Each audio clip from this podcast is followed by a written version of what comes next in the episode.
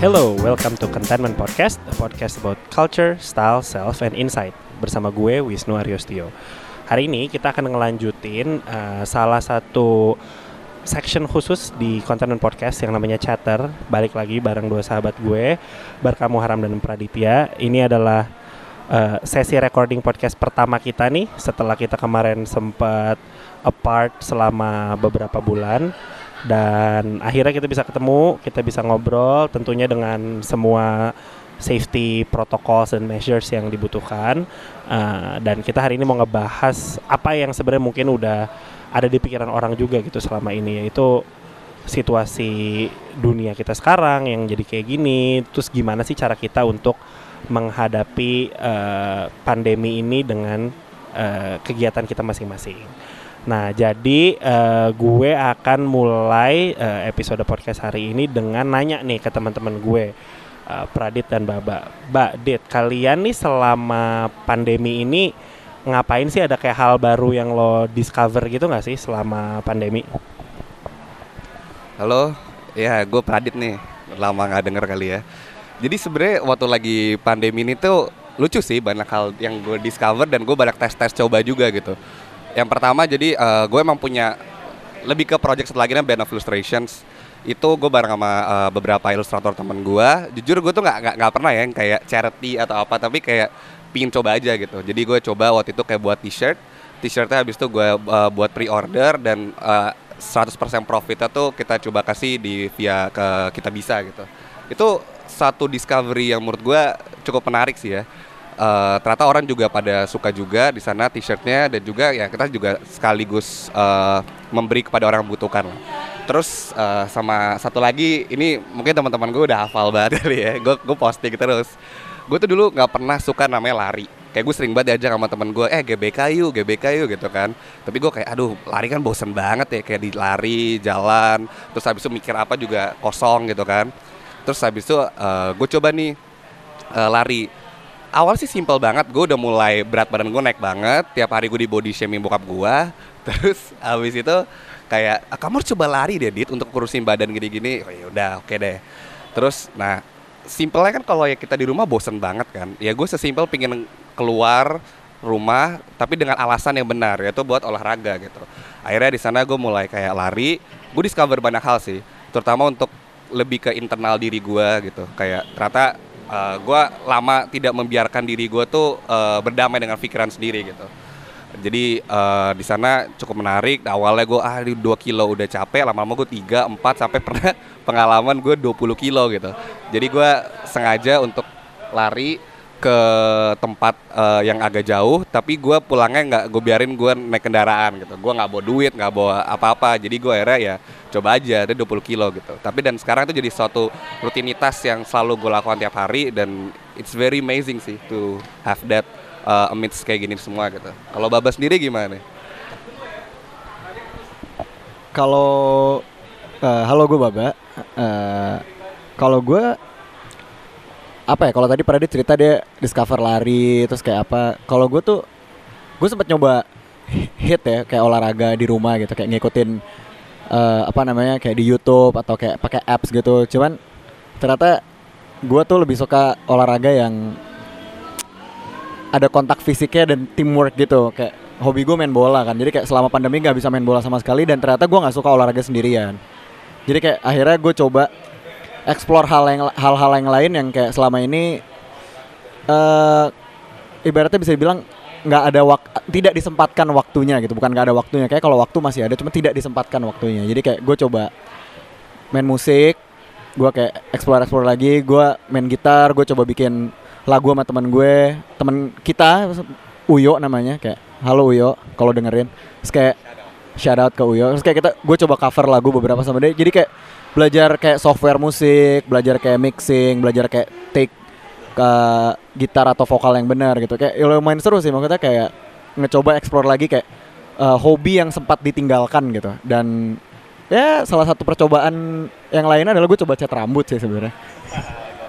iya, kayak hmm bosan juga nih rambut hitam kayak gini doang ya mumpung lagi nggak ke kantor paling cuman zoom zoom call doang gimana kalau kita coba cat rambut Akhir, tapi gue mengikuti safety protokol gue nggak ke salon.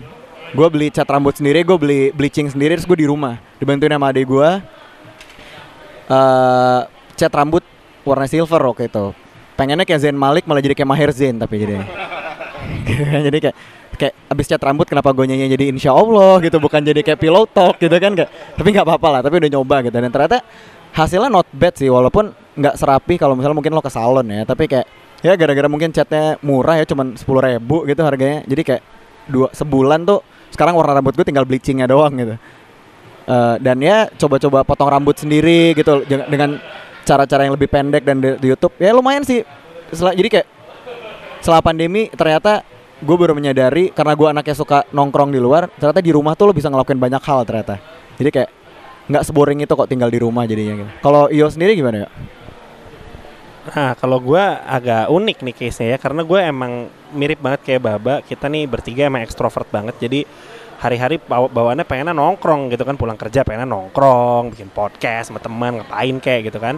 Dan tiba-tiba gue menghadapi sebuah situasi di mana oke, untuk kebaikan dunia dan semoga semua permasalahan ini cepat kelar, kita semua harus stay di rumah gitu. Awalnya gue masih nggak bisa menerima tuh, jadi minggu-minggu pertama jujur gue agak alik nih, agak gila gitu, kayak marah-marah apa ini itu sampai hal pertama yang gue discover adalah masak.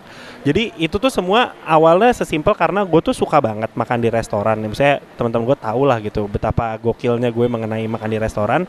Tiba-tiba gue nggak punya nih luxury itu waktu itu restoran masih pada tutup, belum banyak yang nyediain Grab and Go food apa eh, delivery gitu-gitu.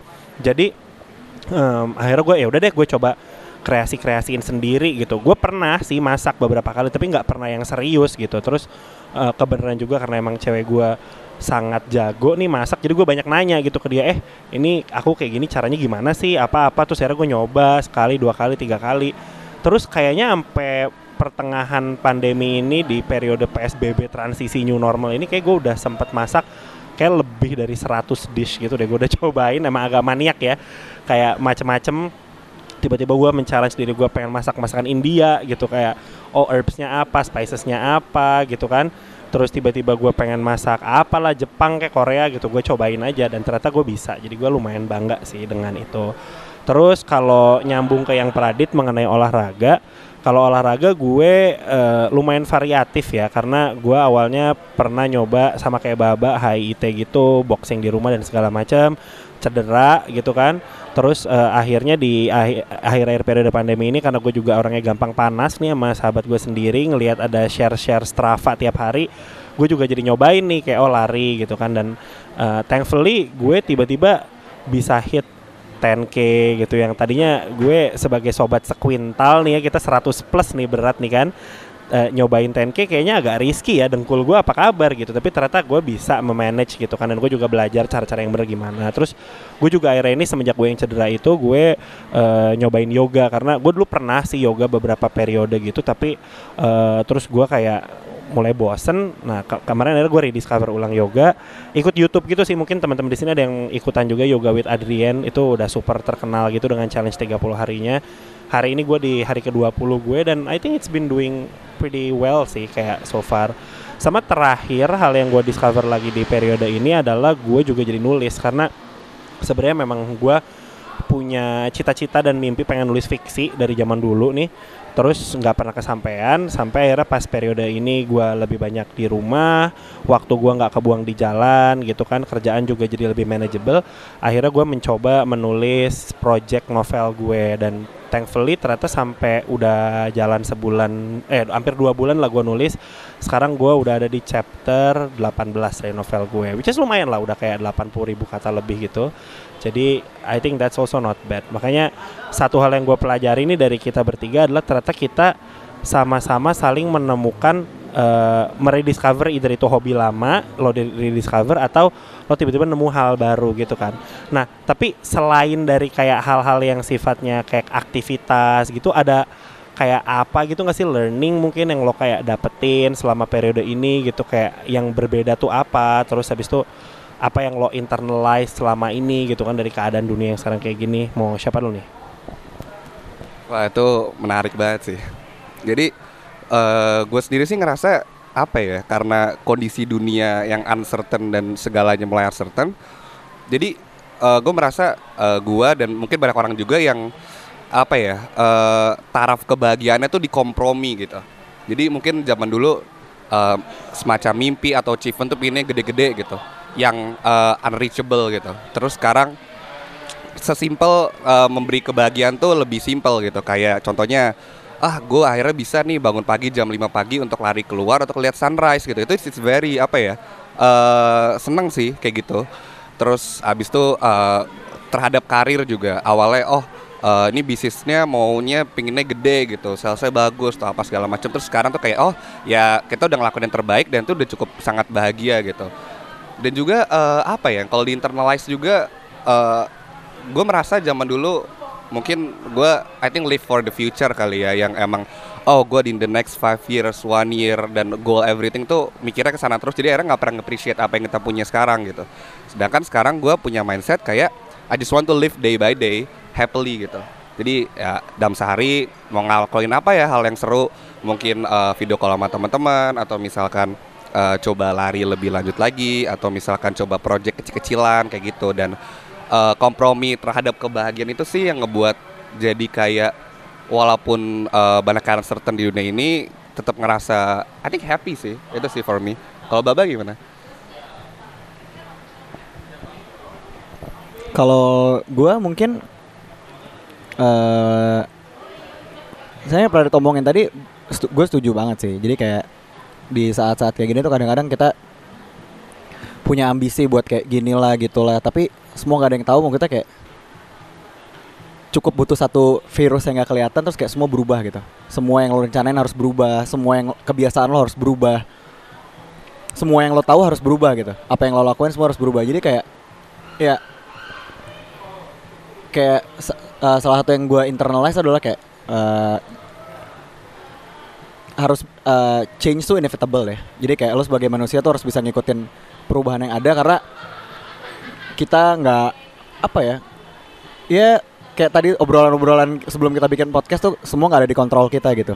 Jadi kayak ya lo lakuin apa yang terbaik bisa lo lakuin setiap harinya gini kayak lagi pandemi gini lo lakuin setiap hari lo kayak gimana cara lo bahagia walaupun nggak nongkrong sama temen lo nggak ketemu physically sama temen lo mungkin nggak pacaran dulu sama pacar lo tapi kayak lo bisa melakukan sesuatu karena nggak tahu juga ke depannya kan bakal ada apa lagi. Walaupun tetap harus planning dan segala macem tapi living happily day by day itu nggak kalah pentingnya dengan semua mimpi-mimpi yang lo punya gitu. Karena buat apa lo mimpi-mimpi segala macam tapi kayak tiap harinya lo struggle dan nggak bahagia gitu nggak sih? Jadi kayak ya itu sih yang kayak gue coba internasional kayak lo bisa terima apa yang ada sekarang lo bahagia dengan apa yang ada sekarang dan lo bisa ngikutin perubahan yang ada sekarang. Maksudnya kayak nggak batu kayak orang-orang yang kayak ya nggak tahu ya semoga yang dengerin ini semua juga kayak taat sem pada semua ke PSBB-an duniawi ini tapi bukan yang kayak enggak kok ini nggak ada apa-apanya. Itu cuman kayak konspirasi tingkat tinggi dunia ini agar semua ekonomi runtuh gitu. Kayak come on man. Kayak nggak gitu juga sih. Kayak it's real gitu. Ya mungkin itu ya kayak biar kita bisa balik lagi kayak dan salah satunya juga kayak karena anaknya ekstrovert banget nih ternyata diam di rumah tuh menyenangkan sekali kok. Kayak tadi kayak iyo coba masak gue sempat coba ikutan bikin yang lagi happening waktu itu dalgona coffee kan. Iya yeah, gue waktu itu coba bikin eh kayak bisa nih gue bikin malah jadi milo kepal tapi ini kayak bentuknya nggak karuan. Walaupun rasanya not bad ya cuman kayak bentuknya kenapa jadi milo kepal gitu kayak ya tapi ya udahlah nggak apa-apa. Yang penting udah nyoba dulu gitu kan.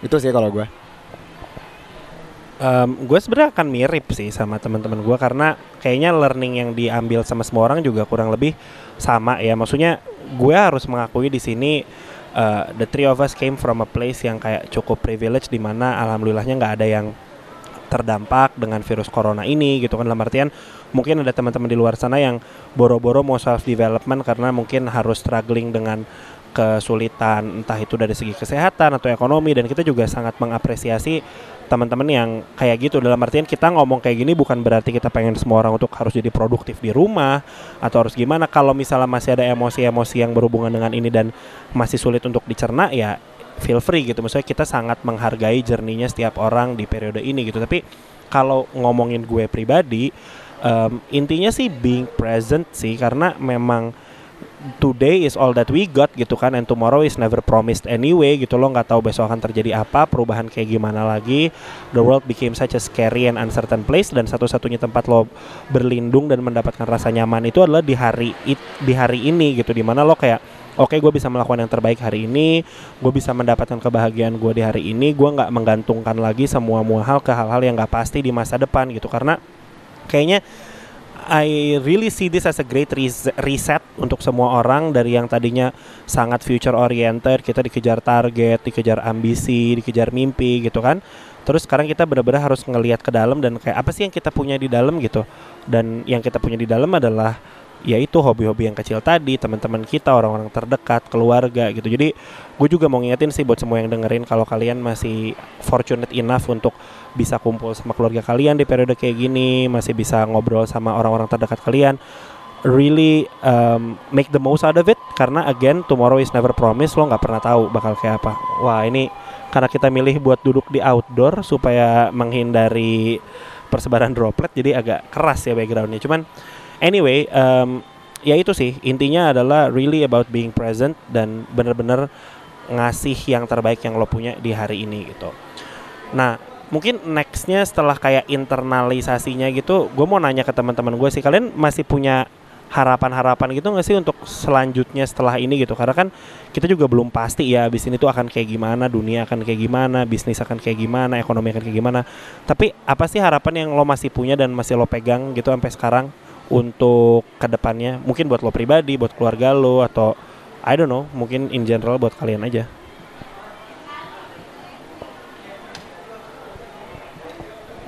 harapan ya uh, harapan sih ya sih kayak kayak semua semuanya mungkin berharap ini akan segera kembali normal secepat mungkin gitu ya. Cuman kita nggak tahu juga sih kayak berapa lama ini bakal kayak gini terus.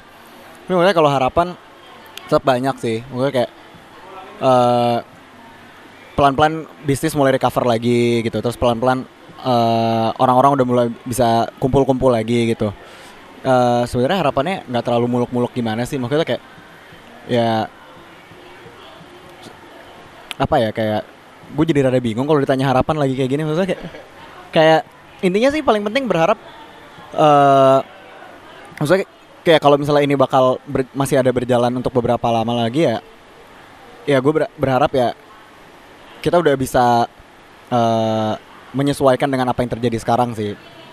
Jadi kayak udah merasa normal terhadap semua ini dan tetap waspada dengan semuanya gitu. Tapi kalau misalnya kayak benar-benar ditanya harapan dalam pribadi gitu ya uh, apa ya gue lagi susah nih ngomong harapan nih lagi lagi pusing banget nih soalnya. Ntar deh Pradit dulu deh gue mikir dulu benar Iya sih setuju gue harapan tuh sekarang soalnya kita lihat uh, dunia semakin uncertain dan semua. Cuman I think kayak kalau gue sendiri harapan juga dibuat tidak muluk-muluk ya. I just one thing kayak uh, both uh, gua dan teman-teman gua dan keluarga gua dan semua yang kenal tuh tetap floating aja gitu. Kayak regardless uh, ekonomi atau misalnya dunia sedang uncertain dan lagi susah kita tetap bisa mencoba mendapatkan penghasilan walaupun sekecil apa pun. Kita tetap bisa saling ngobrol saling bantu karena juga uh, untuk keep in touch aja tuh sebenarnya udah sangat bahagia banget gitu sekarang kan.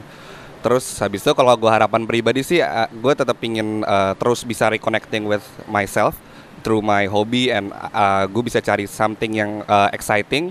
Dan juga walaupun nggak terlalu mikir untuk resultnya dan gue tetap kayak apa ya passion gue masih tetap burning untuk making something. Think sih kayak gue kayak gitu sih. Kalau gue sih yang penting vaksin cepat ketemu. Kita semua tetap cepat sehat. Nggak perlu harus selalu kayak gini lagi karena eventually ini pasti akan ada ujungnya dan kita sebagai humanity ini one of the greatest civilization kayak kita bisa nih menyelesaikan permasalahan ini bareng-bareng gitu kan. Supaya kita juga bisa fokus ke permasalahan-permasalahan lainnya juga yang sebenarnya masih banyak ya di dunia ini gitu kan. Lo punya climate issues lo punya racism maksudnya 2020 ini banyak banget masalah yang muncul gitu. Dan kita akhirnya ditantang sebagai suatu civilization untuk menyelesaikan ini bareng-bareng. Kita gue berharap kita bisa stand strong bareng-bareng. Um, gue suka banget satu quote we're not in the same boat but we're in the same storm. Jadi kayak semoga semua dan perahu masing-masing bisa melewati ini. kalau gue sih sebenarnya udah sesimpel itu sih sekarang karena memang ya lagi uncertain ya, ini bener-bener direkam di tengah-tengah semua nih lagi pas banget nggak jelas nggak jelasnya lo bahkan nggak tahu sebenarnya do's and don'ts yang paling bener tuh sekarang kayak gimana sih bagian orang udah ada yang ke sini tapi ini ada yang belum kayak yang aman dan yang nggak aman tuh apa kayak pasti banyak ketakutan dan ketidakyakinan yang ada di diri kita masing-masing dan gue juga senang kita masih mengembrace itu maksudnya kita nggak toxic positivity dengan kayak oh enggak semua baik-baik aja enggak juga kalau lagi nggak baik-baik aja ya nggak apa-apa tapi yang penting kita tahu kita masih punya satu hope kecil itu yang kita pegang sehingga once things are alright ya ini semua bakal even lebih baik lagi dari yang sebelumnya gitu. Kayak dari awal dari tadi kita ngobrolnya yang kayak deep deep banget ya. Kayak awalnya kita mau ngobrol ringan-ringan gitu. Jadi mungkin gue tadi dapat ide uh, pertanyaan baru nih dari Pradit. Mungkin ada rekomendasi-rekomendasi tontonan gitu di kala uh, lo di rumah, lo punya banyak waktu gitu kan, apa yang lo lihat atau apa pun itu mungkin bisa dibagi nggak sih buat teman-teman yang dengerin kali-kali ada yang eh gue belum nonton itu ternyata itu bagus gitu atau gue belum pernah dengerin ini ternyata itu bagus gitu. Mungkin siapa dulu nih Pradit kali? Iya sih, kita coba uh, sambil kita coba ringan-ringan juga kali ya.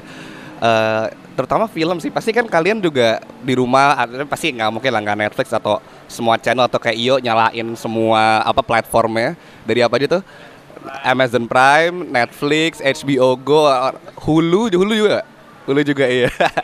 Disney Plus semua tuh buset gue udah gak tahu tuh jumlah udah berapa. Terus uh, anyway, uh, gue sebenarnya pertanyaan lebih kayak ini sih. Kalian lagi obses film apa sih? Maksudnya kayak ya gue yakin kita semua nonton sesuatu uh, di saat sekarang. Tapi yang kayak bener-bener anjir gue obses banget sama ini. Orang-orang kayak butuh tahu deh. Kayak gue harus ke Iyo lagi sih balik sih. Karena dia sering banget apa cerita film ini gitu. Dan setiap kali gue lihat di Twitter ada orang yang uh, apa posting uh, tentang si film atau si dokumenter ini gitu dia langsung kayak muncul tuh. Kalau boleh tahu apa sih? Gue lagi ada dua sih obsesi gue. Yang satu ada di Disney Plus. Kemarin baru ada tanggal Juli 3 tuh baru muncul.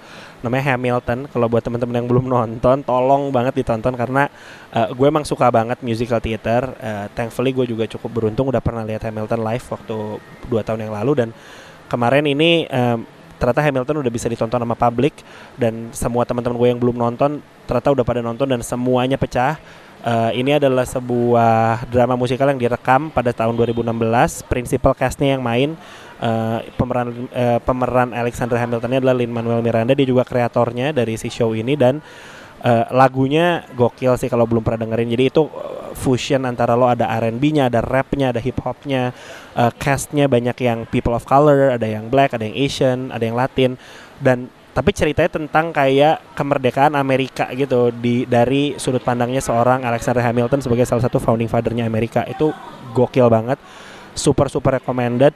Disney Plus emang belum ada sih di Indonesia jadi lo either harus kayak langganan Hulu dulu dan lo tambahin Disney Plus atau ya lo bisa nonton dari source-source tontonan lo lah mungkin ada yang bisa dilihat juga di sana. Yang kedua gue lumayan obses adalah Normal People ini juga adanya di Hulu.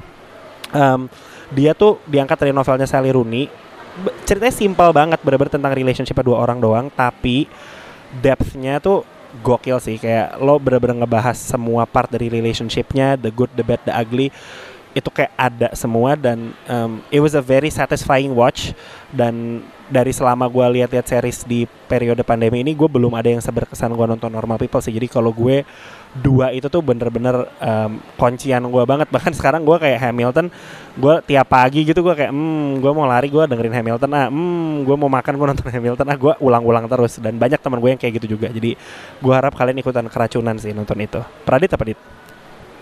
Uh, kalau gue sih uh, gue agak kaget ini sih uh, film-filmnya Woody Allen sebenarnya. Jadi waktu dulu mungkin gue cuma pernah nonton uh, Midnight in Paris bener kan ya? Iya jadi gue suka sama uh, dan dia selalu membawa film-filmnya tuh dengan dinamika yang sama lah. Karakternya itu memang uh, very puitis, romantisasi dunia, terus melawan orang yang emang uh, very realis lah gitu kan. Nah di situ gue ya mungkin ya pakai situs bajakan sih. Uh, jadi gue coba apa nonton semuanya gitu. Uh, ada yang menarik juga yang Timothy Chalamet yang judulnya tuh uh, Rainy in New York apa nggak salah itu juga menarik banget terus juga uh, ada yang uh, di Rome juga. Jadi mereka su uh, apa si Allen ini suka banget ngangkat sesuatu kayak uh, kota terus dia romantisasi hal tersebut. Terus ada juga orang yang very realis nah itu juga gue lagi seneng banget. Jadi kayak very recommended untuk kalian yang suka romcom tapi yang emang uh, script itu very satisfying banget. Uh, yang apalagi kalian yang suka halu-halu romantisasi. Dan gue tuh emang orangnya tuh suka emang romcom romcom kayak gitu sih jadi habis itu ya mungkin ya berapa gue nonton Thailand lah ya. Kayak berapa kayak gue tuh nggak terlalu drakor tapi gue Thailand banget gitu. Kayak misalnya film namanya One Day itu juga uh, cukup uh, sedih juga. Mungkin yang ini very classic Hello Stranger dengan ending yang super ya gue nggak boleh ngasih sekarang sih kayak gitu. Jadi gue juga suatu sempat ini sih uh, nontonnya tuh li lewat uh, GoPlay uh, aplikasi Gojek yang kayak Netflix gitu. Dia tuh ada uh, apa namanya? Ada seminggu gratis itu. Ya udah gue semuanya tonton yang uh, Thailand Thailand gitu. Terus abis itu gue lagi nonton banget Terrace House. Uh, itu uh, jadi itu semacam reality show-nya uh, Jepang. Jadi kayak uh, berapa orang tinggal bareng terus sana ada kayak uh, dinamika apa namanya saling suka lah ada saling nggak suka lah. Itu entah kenapa saat kemarin lockdown gue ngelihat kayak kehidupan normal orang tuh senang banget. Dan juga masih itu bisa lihat juga kayak di Jepang tuh makanannya kayak gimana hobi-hobi orang cara orang PDKT-nya gimana. Tuh seru sih buat referensi sebenarnya. Uh, terus apa ya? Sebenarnya banyak sih gue semua gue nonton sih kayak Money Heist kali ya. Kalau untuk ngomong Money Heist kayaknya harus Barca sih yang sangat obses dengan Money Heist. Coba mbak. Uh, sebelum ke Money Heist ya, gue sebenarnya lagi uh, ada juga nih yang bisa direkomendasikan buat teman-teman mungkin ya, yang kayak kalau suka Bing Watch gitu. Ini episode seasonnya ada banyak, jadi kayak nggak bakal takut kehabisan seasonnya gitu. Dan satu episode tuh nggak nggak lama lah, jadi kayak uh, dan banyak di tiap episode tuh beda cerita. Jadi kayak lo mau mulai dari mana aja tuh nggak apa-apa sebenarnya. Kayak dan banyak nilai-nilai yang bisa lo ambil juga dari situ. Ini ini klasik banget sih namanya lorong waktu ya